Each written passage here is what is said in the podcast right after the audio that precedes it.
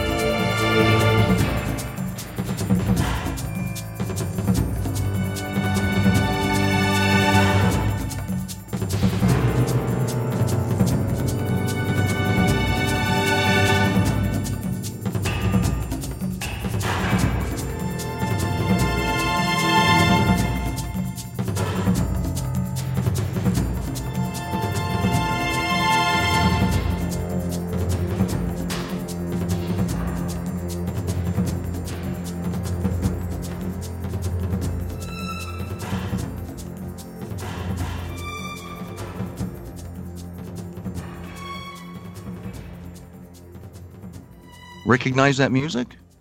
It's from the 1995 uh, dramedy film called Funny Bones, and it was uh, scored by our guest today. Let's let's talk about him for a moment. Um, it was interesting in reading up on him. Uh, one of the things I saw that uh, really struck me was that he has been dubbed as music royalty. Uh, and when you start looking at his uh, career, you can understand why. He's worked on over 40 different films uh, as a composer, sometimes as an arranger, conductor, all sorts of different roles. Uh, some of the films that he has composed music for would include things like The Reagans, Shall We Dance, uh, Goldeneye, and uh, he provided assistance uh, for some of the music on the Titanic. Uh, but it doesn't stop there. He's an accomplished musician and arranger, and he's played or worked with such greats as uh, Eric Clapton, Van Morrison, George Michael, Amy Winehouse, Rod Stewart, and Tom Jones. I mean, that's uh, and there's he's won way too many awards to mention here. Uh, but I would encourage you to look that up at some point uh, uh to see just how an accomplished individual he is. So, without uh, further ado, I hope all of you will help me welcome composer and musician extraordinaire John Altman. Hi, John. Hello. Appreciate you being with us today and, and making time. It's always kind of nice to start this off with uh, we'd like to get to know a little bit more about you uh, you know where you were born and raised and uh, family and things of that nature. So if you wouldn't mind kind of sharing a little bit of that with us. Yes it's um, quite an interesting story i think because i, I was born in london in uh, the, the very end of the 40s so i'm a child of the 40s um, all my mother's brothers were well known band leaders and arrangers and composers and musicians.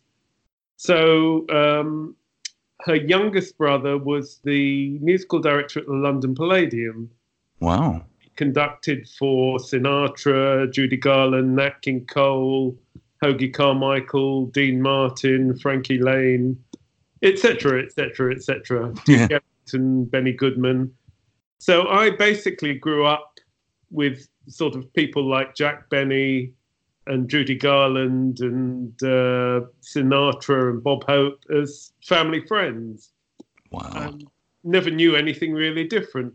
My older uncle, um, well, one of my older uncles, was Britain's top arranger, Dixieland clarinet player and he he played with Louis Armstrong's All Stars when Louis came to London, and he even gave Puccini jazz lessons. This is how far we're going back.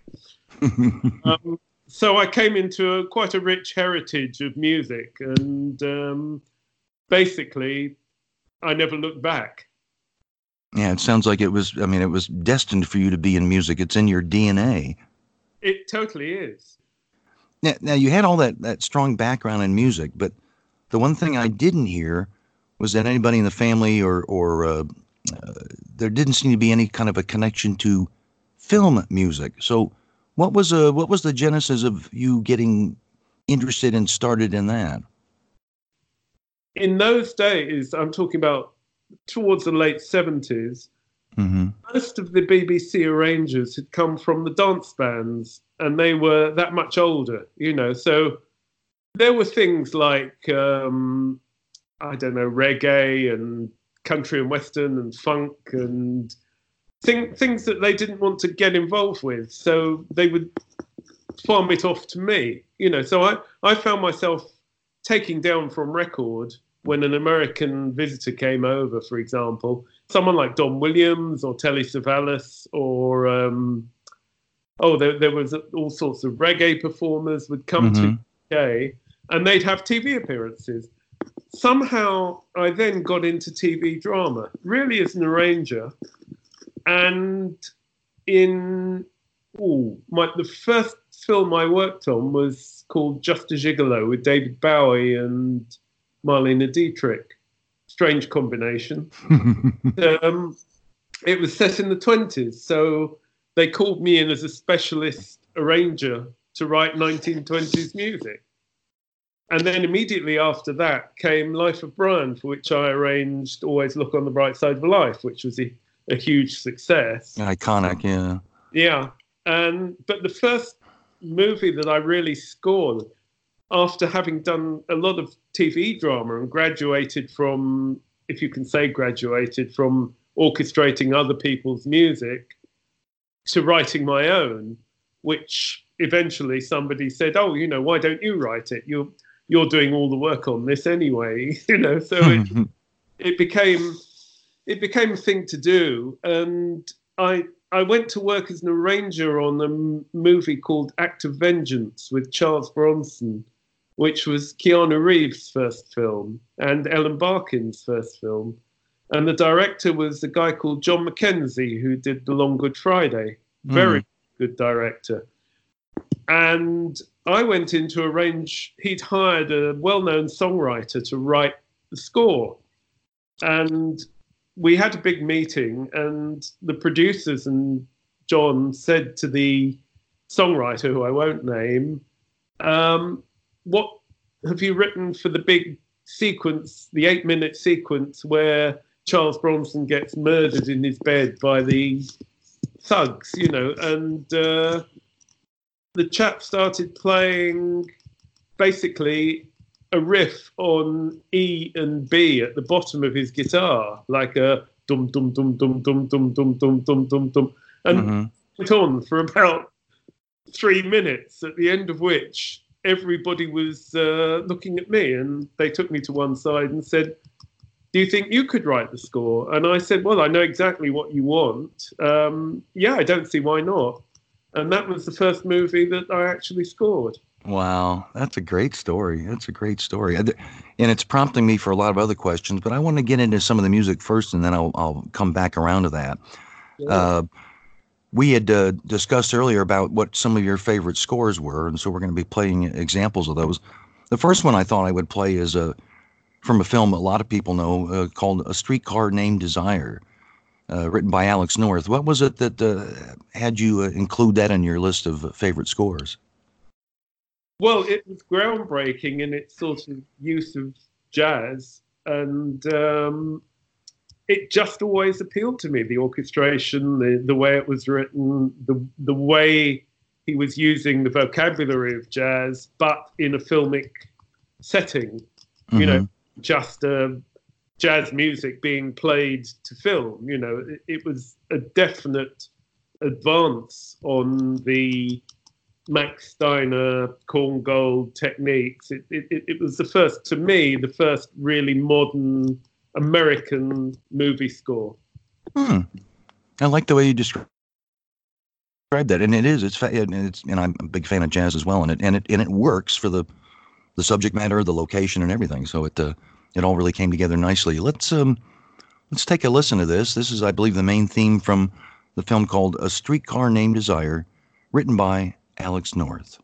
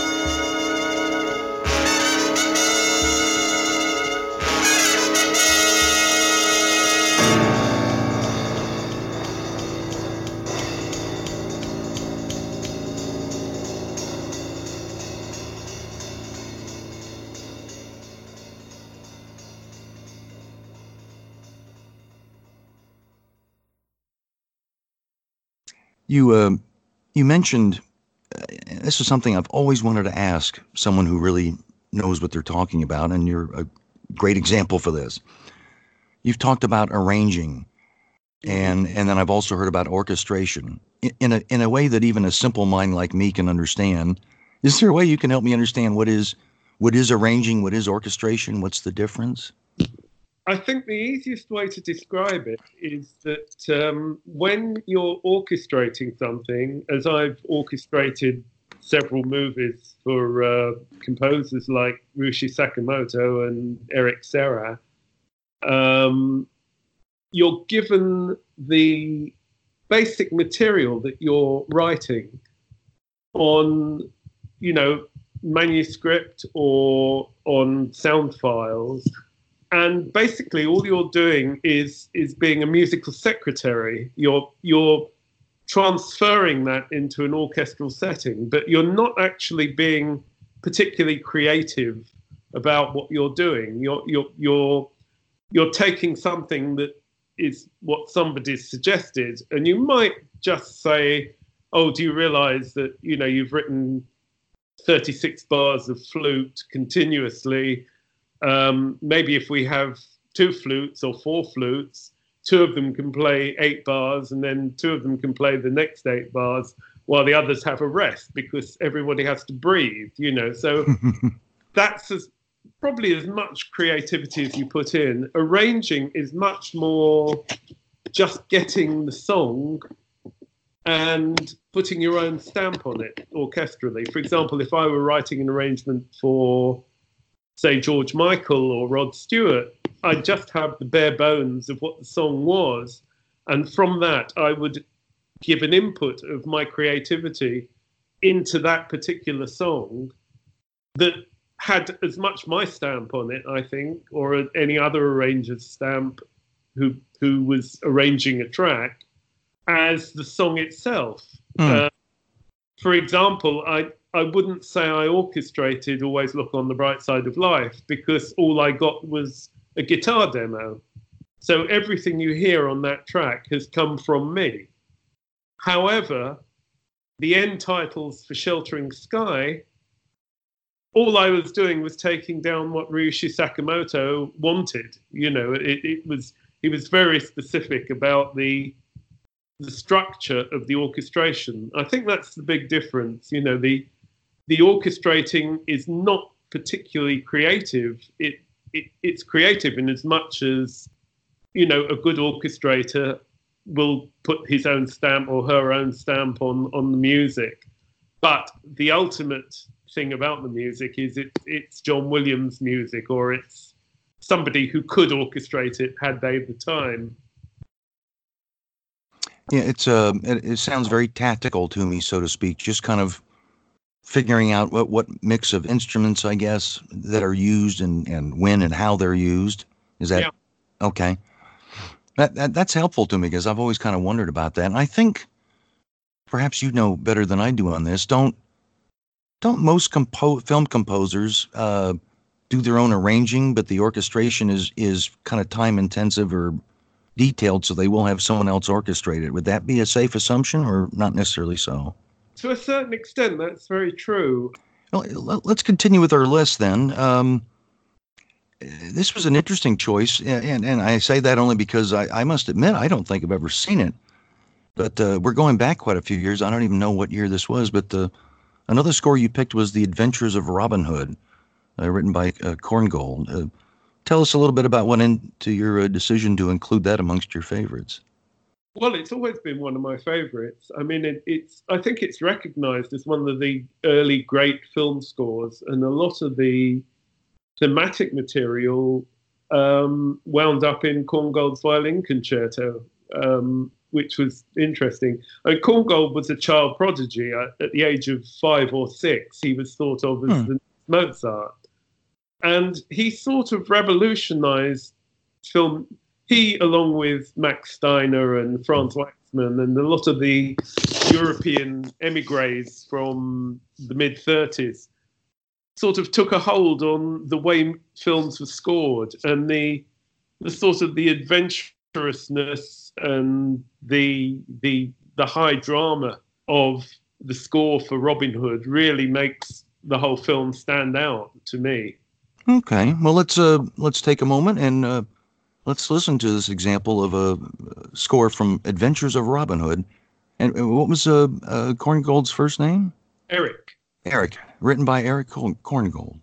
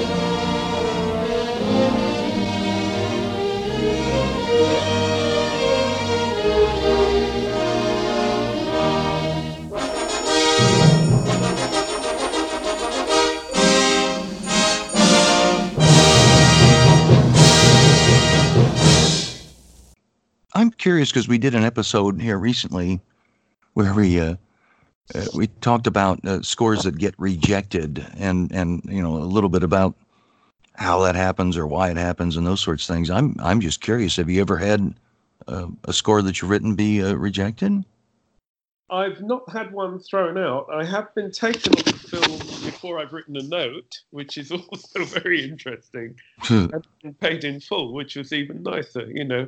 Mm that was a power struggle between the star of the movie and the director and the producers, and uh, he just wanted his own people in, and so I got I got outed. But um, everybody suffers from that, I think, in in the business. You know that. It, At one time or another, yeah. Yes, it's affected John Barry and Michel Legrand and Henry Mancini and Jerry Goldsmith and Elmer Bernstein. You know, so I've I've been lucky that I haven't actually had a rejected score. I think um, you do get occasions when you write something and you know it's not what people wanted. In the old days, before one did demos, you had to really think on your feet in studio. You know, now the demos are so polished, as it were, that that you could most most directors and producers will go into a scoring session knowing exactly what they're going to get. When I started, that just wasn't the case. You know, it was it was see you at the session, and yeah. uh, fingers crossed. You know. and and I guess technology has helped that along, right? In terms of doing the demos and the. Well, totally. I mean, uh, now it's possible to put nuances and. Uh, yeah, in some occasions I've heard of, you know, the the synth score has been the score they've gone with, and they've said, "Well, why do we need an orchestra? This sounds great." that happened on Pirates of the Caribbean three. Wow, wow, that's uh, it's changed. Ch- technology huh. changed. Um, another one, yeah, yeah. Uh, another one on your list is also one of my favorites, and it it it's interesting how there are there are some pieces of music that over time, over the years, it it it it's etched into people's memories of what the movie was and what kind of pictures went with the sounds, uh, and to where it almost uh, became a template for future movies of similar topics. Um, I'm talking about uh, the Magnificent Seven, and there is there's just an iconic theme that was written uh, for that that's included in this cue that uh, that we're going to share. What went into it uh, into your thinking about including this as one of your favorites because it's not not jazzy or anything like that uh, uh, just well, very, you know, tell me a little bit about that very interestingly um, when I was in my 20s, uh, Don Black, who was something of a mentor to me, Oh, okay. called me up and said, uh, I'd like you to do some work with Elmer Bernstein. And I arranged some things for him. And then he called me again to do another movie. Um, and then he called me again to do something else. And I wound up pretty close to him. Um, he was very supportive of my career and said some lovely things about me. Uh, my great memory of working with him was I'd written, I I would say, six or seven arrangements in a jazzy vein for for a film, and I say arrangements because he'd basically just given me the melody Mhm. and left me to it. And I remember getting to the studio, and he said to me, "Well, you know how everything goes. You take the session. I'll sit in the control room." So I, I was up there Mhm. conducting the the band. You know, it wasn't a big orchestra, but it was a, a jazz group, Mhm. Eight or nine piece jazz group. And he just let me get on with it, you know, which was wonderful. I So- bet. I've always had a soft spot, obviously, for him. I've I've still got like notes he wrote me and bits of music he sent me and uh, letters he wrote to me. And uh, as you said, this is iconic. You know, um, the Magnificent Seven theme is is I I just wish I'd written something like that.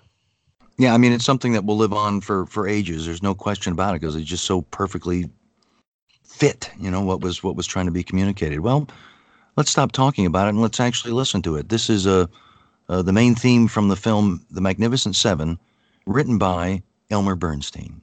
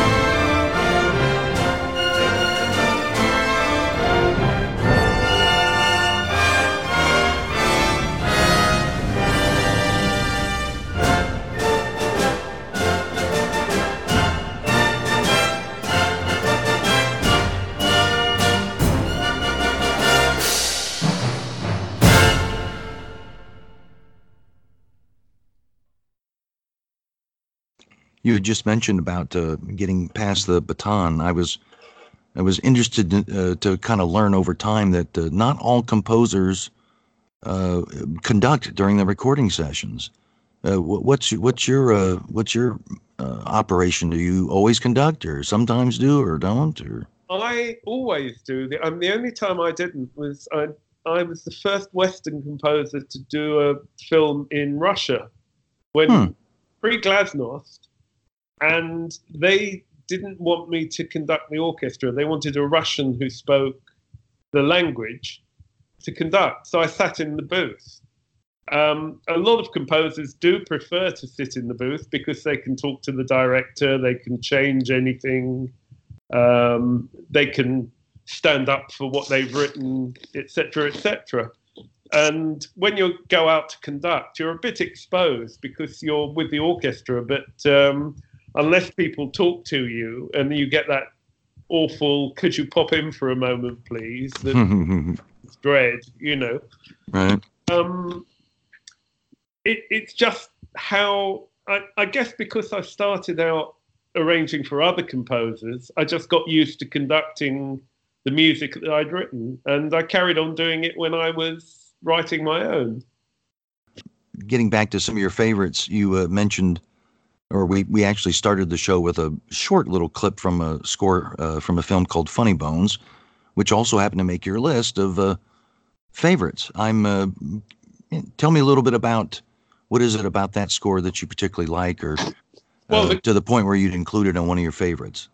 Well, the great thing was well, there were two great things. Um, one, working with the director Peter Chelsom because he is so musically aware that you can make suggestions, you can take the music in certain directions. He gives you the complete freedom, or or certainly did, you know, in those days, to to write what what what you felt was the best thing for the film. So you were going the extra mile for him. The film itself is a wonderful, under underrated movie. I mean, the the problem with it was that Disney, who released it, had no idea what they had on their hands because it's a it's a it's a comedy, but it's also very dark. And on the one hand, they tried to sell it as a, a Jerry Lewis fun film, which it isn't quite. Mm-hmm. other hand, it it's got all these dark overtones to it, which for a composer are wonderful because you can mix up comedy and impending tragedy and um, you know really go to town scoring which i was very lucky to be able to do and in all the films i've done with peter um, I th- it's three or four i think mm-hmm. I've, I've had that freedom to, to do what I felt was right. You know, he never yeah. came down on me and said, no, no, no, you've got to do it like this or you've got to do it like that. He just said, right, you know what what this needs go ahead and do it which is very rare. So let's uh, let's go ahead and play the full uh, uh, clip of this from uh, the movie funny bones uh, written by our guest john altman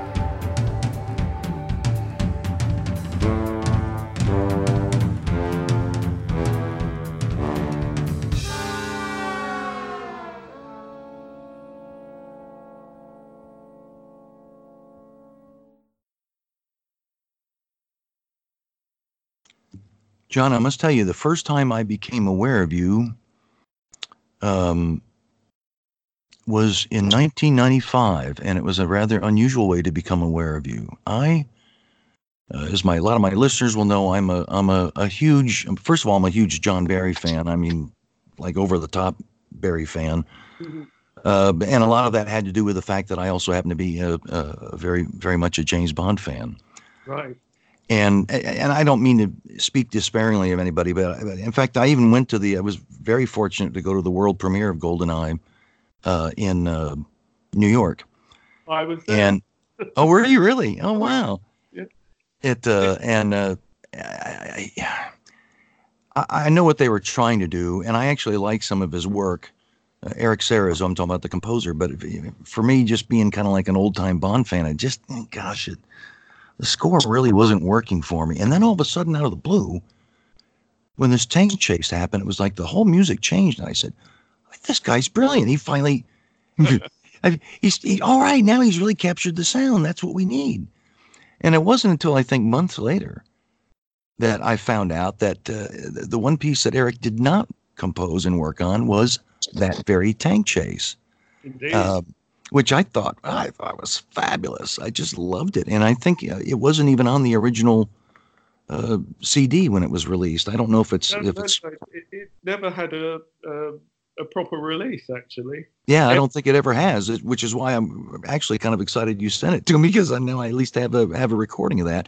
But well, do, you mind? Oh, cool. I was just going to say, do you mind kind of telling us how that how that happened? I guess maybe you were arranging or orchestrating for Eric on the film, and then and then what happened? If uh, I'd like to hear the story. Yes, I mean that's exactly it. Um, I'd done two movies with Eric and Luc Besson, which were Atlantis and then Leon, which was called The Professional. In right. Wonderful film. Yes. And um, the producers, the Bond producers, had seen The Professional and wanted the same team, basically. So Eric came on board as a composer, and I came on board as the arranger because it was a new Bond. There hadn't been a Bond in the cinema for 10 years, you know. Right. New broom. We want to go radical. We want to go revolutionary. Um, I think the first hint of trouble came when we all went to Paris and Eric played what he'd written for the opening scene, which was the pre-credit scene where Bond is, you know, on a metal staircase and doing all kinds of sort of subterfuge type things. Right.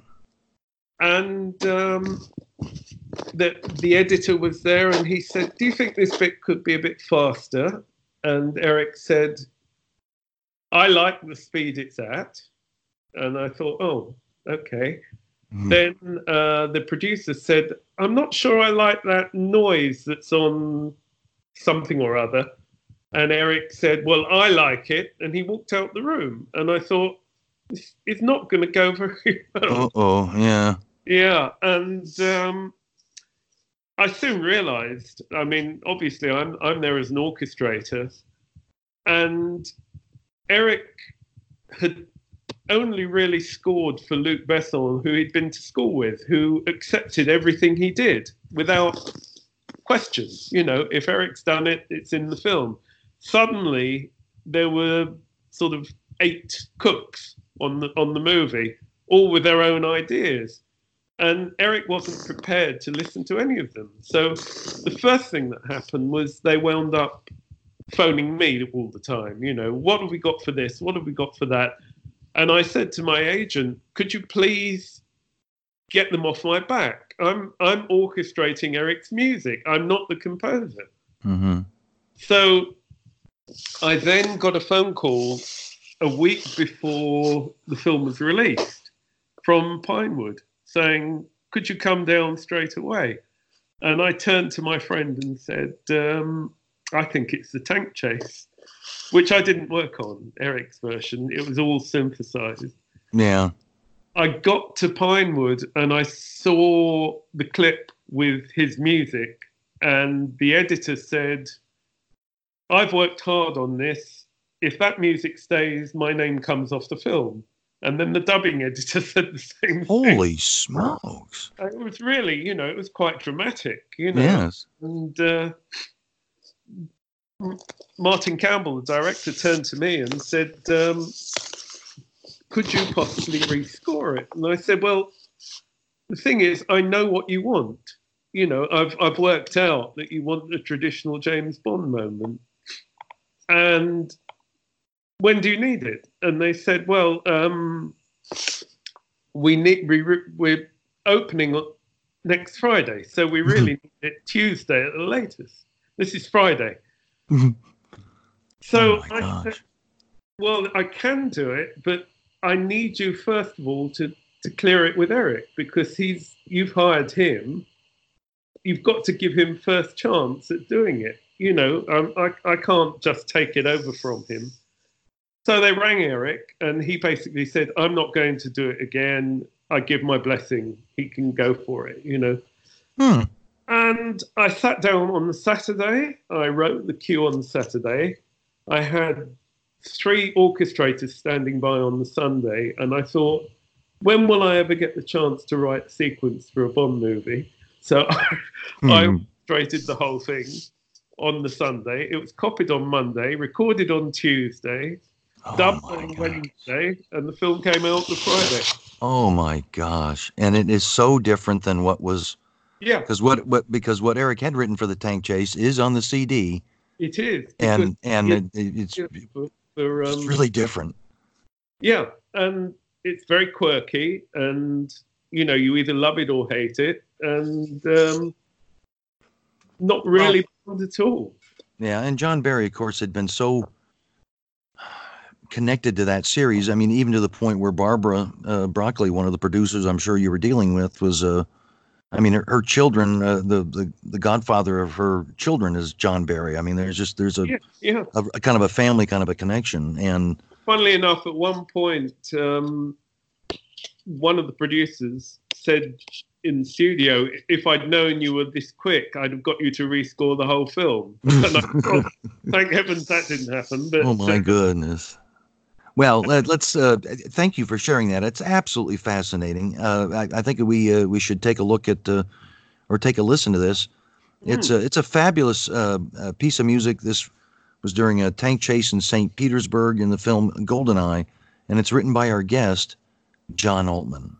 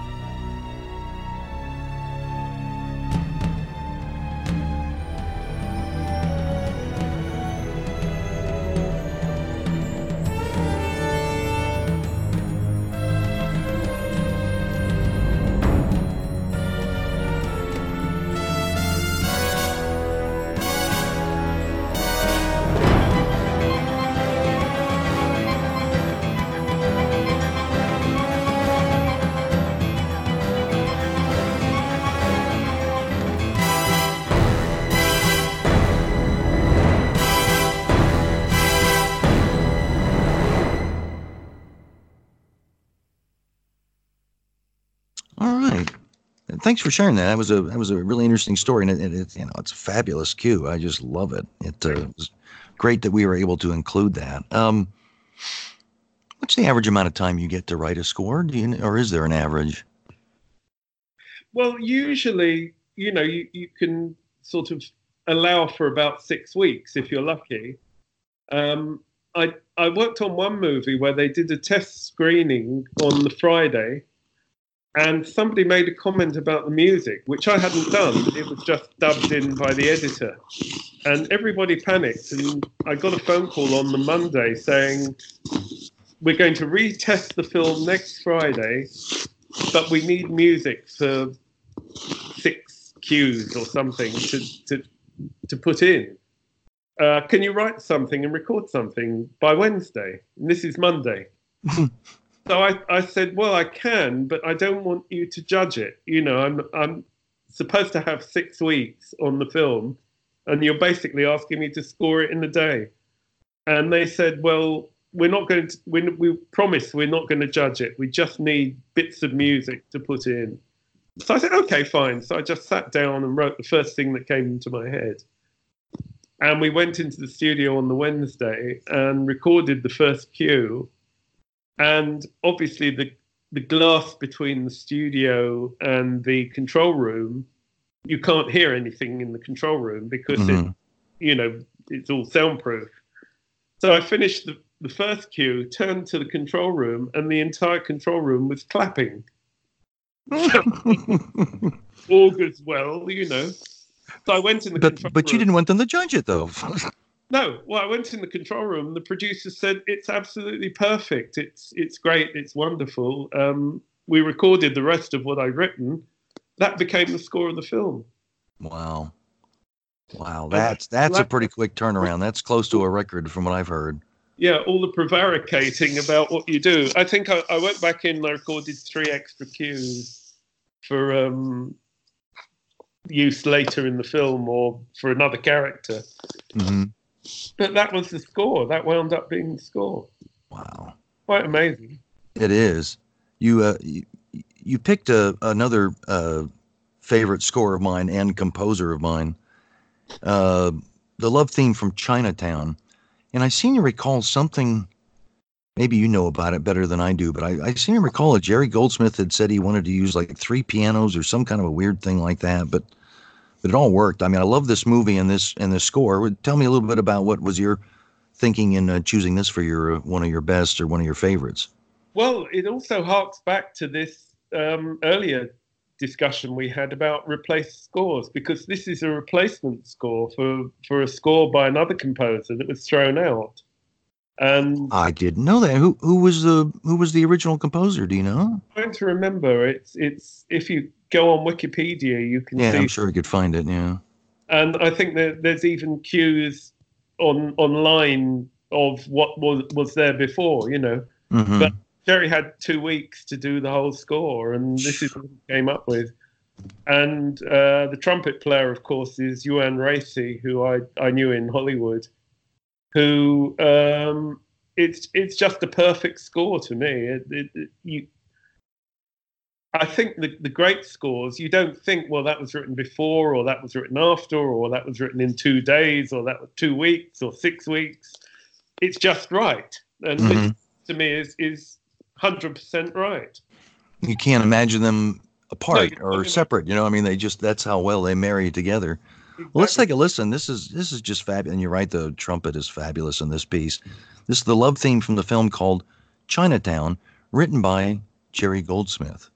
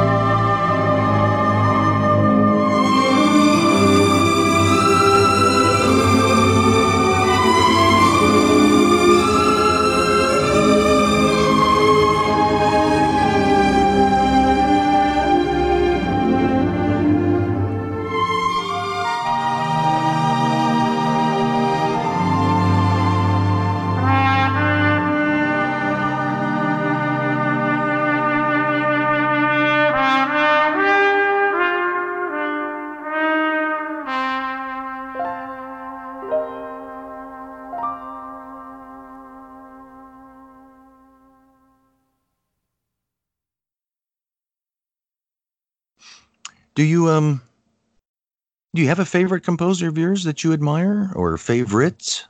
E. Um, I, I don't want to put you on the spot. If you just say, "Nah, I can," you know, that's fine.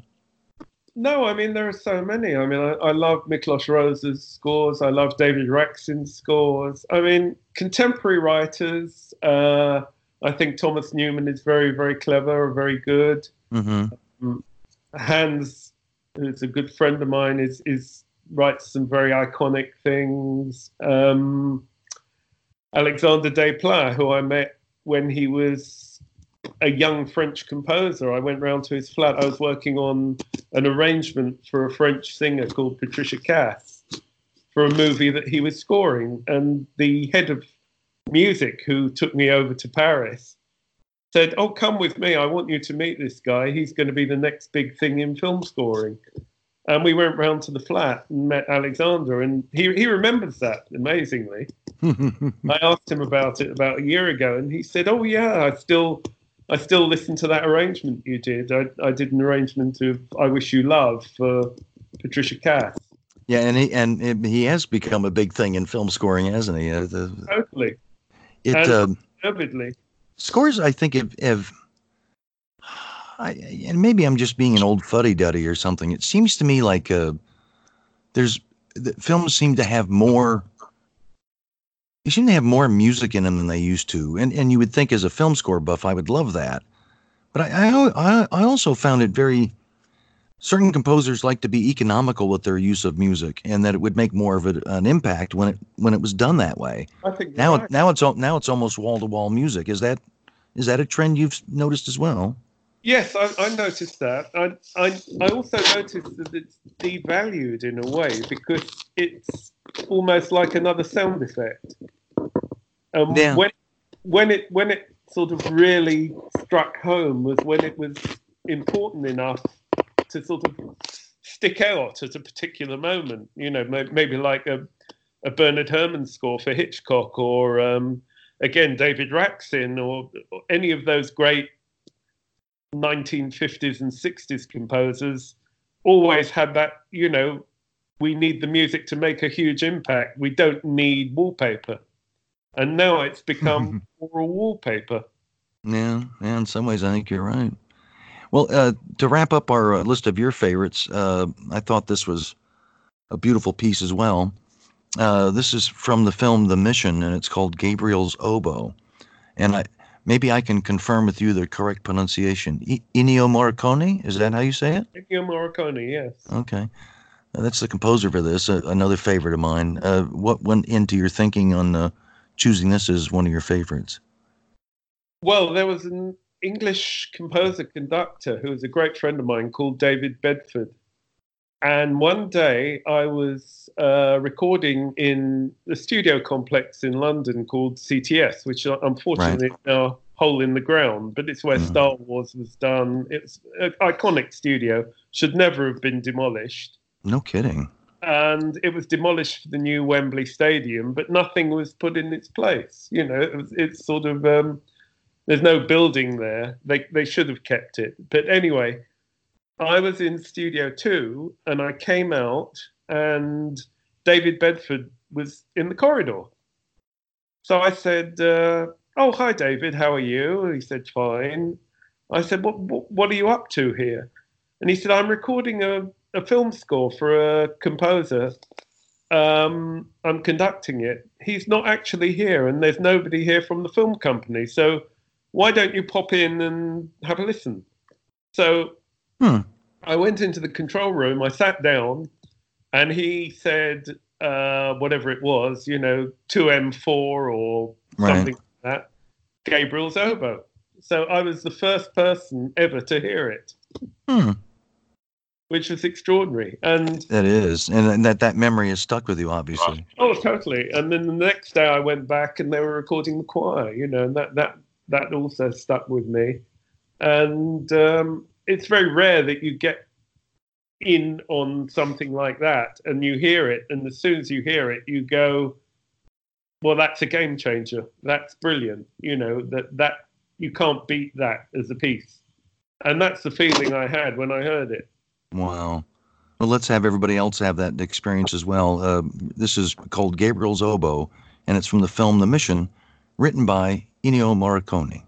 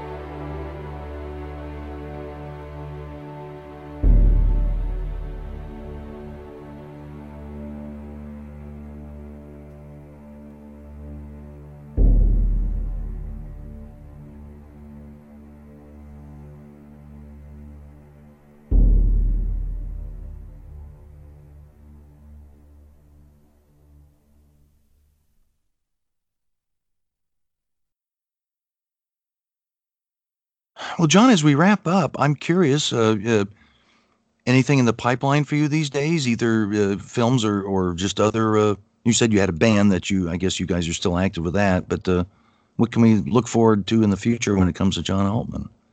Well, I'm I'm doing a whole series of um, evenings, chat chat evenings, if you like, um, at a Pizza Express in London, a restaurant and I've, I've had some wonderful guests, and they continue in the next couple of weeks. And I'm working on a book and also hopefully starting to get into your racket and doing some podcasts. Ah, okay. Great. So, That's all I need is competition. yeah. I mean, the last, the last movie thing I worked on was a very enjoyable. I took down Quincy Jones's score for the Italian Job, the original film. Oh yeah. For performance with live orchestra with the film, and they've done that a few times now, and that was that, great fun. I bet that is starting to catch on, and I couldn't be happier that the uh, orchestras, at least in various parts of the U.S., yeah. are starting to have a live orchestra play the score while the movie plays behind them exactly. Uh, and, and you and you see how, how that process works. It's uh, uh, I think I saw what was it, uh, Close Encounters that way, and there's been some others recently. So I'm delighted to hear that you're involved with that. Then that's great. Oh, I bet that's I bet that is great fun. enjoyable, sort of piecing it together. It's a bit of a jigsaw puzzle, but um, it's very very fulfilling. You know, very mm-hmm. entertaining to do. And a couple of years ago, I also I, I scored a hundred minute silent movie for the London Film Festival, and then performed it live with an orchestra that was pretty hair raising. oh. oh, I bet. But uh, what a nice challenge! And was that almost wall to wall music? I guess because it was silent. The wall, yeah. There was yeah. No sound and no no no director either. You know, 1928 movie. Wow, that might, might have been a composer's dream. Huh? No no director looking over their shoulder. Well, this is what Hans Zimmer came into the recordings and he said that to me. He said, You know what the great thing about this is? No director. John, listen, I cannot thank you enough for taking the time to join us today and putting in the work to uh, send those uh, the files to these uh, favorite scores of yours to me. Uh, I, am really most appreciative. Uh, I'm a fan as well, and and uh, and I, I hope that we can do this again sometime. I'm sure. Thanks again for joining us. Uh, ladies and gentlemen, it's been a real uh, treat to talk with John Altman today. Uh, I hope you'll join me in thanking him as well and uh, check out some of his music, and not only just related to films. There's there's music out there that he's been associated with uh, with pop stars and things that and big band sounds that uh, there's plenty of it out there if you look for it, and I think you'd really enjoy it. Again, our thanks to John for taking the time to be with us. look forward to future episodes. We're going to try and get some more guests uh, along the lines of uh, people in the film industry, and so you can look forward to that. But until then, it's very simple, and that is that my name's Frank Wilson. My time's up. I thank you for yours. Thanks for listening to What's the Score?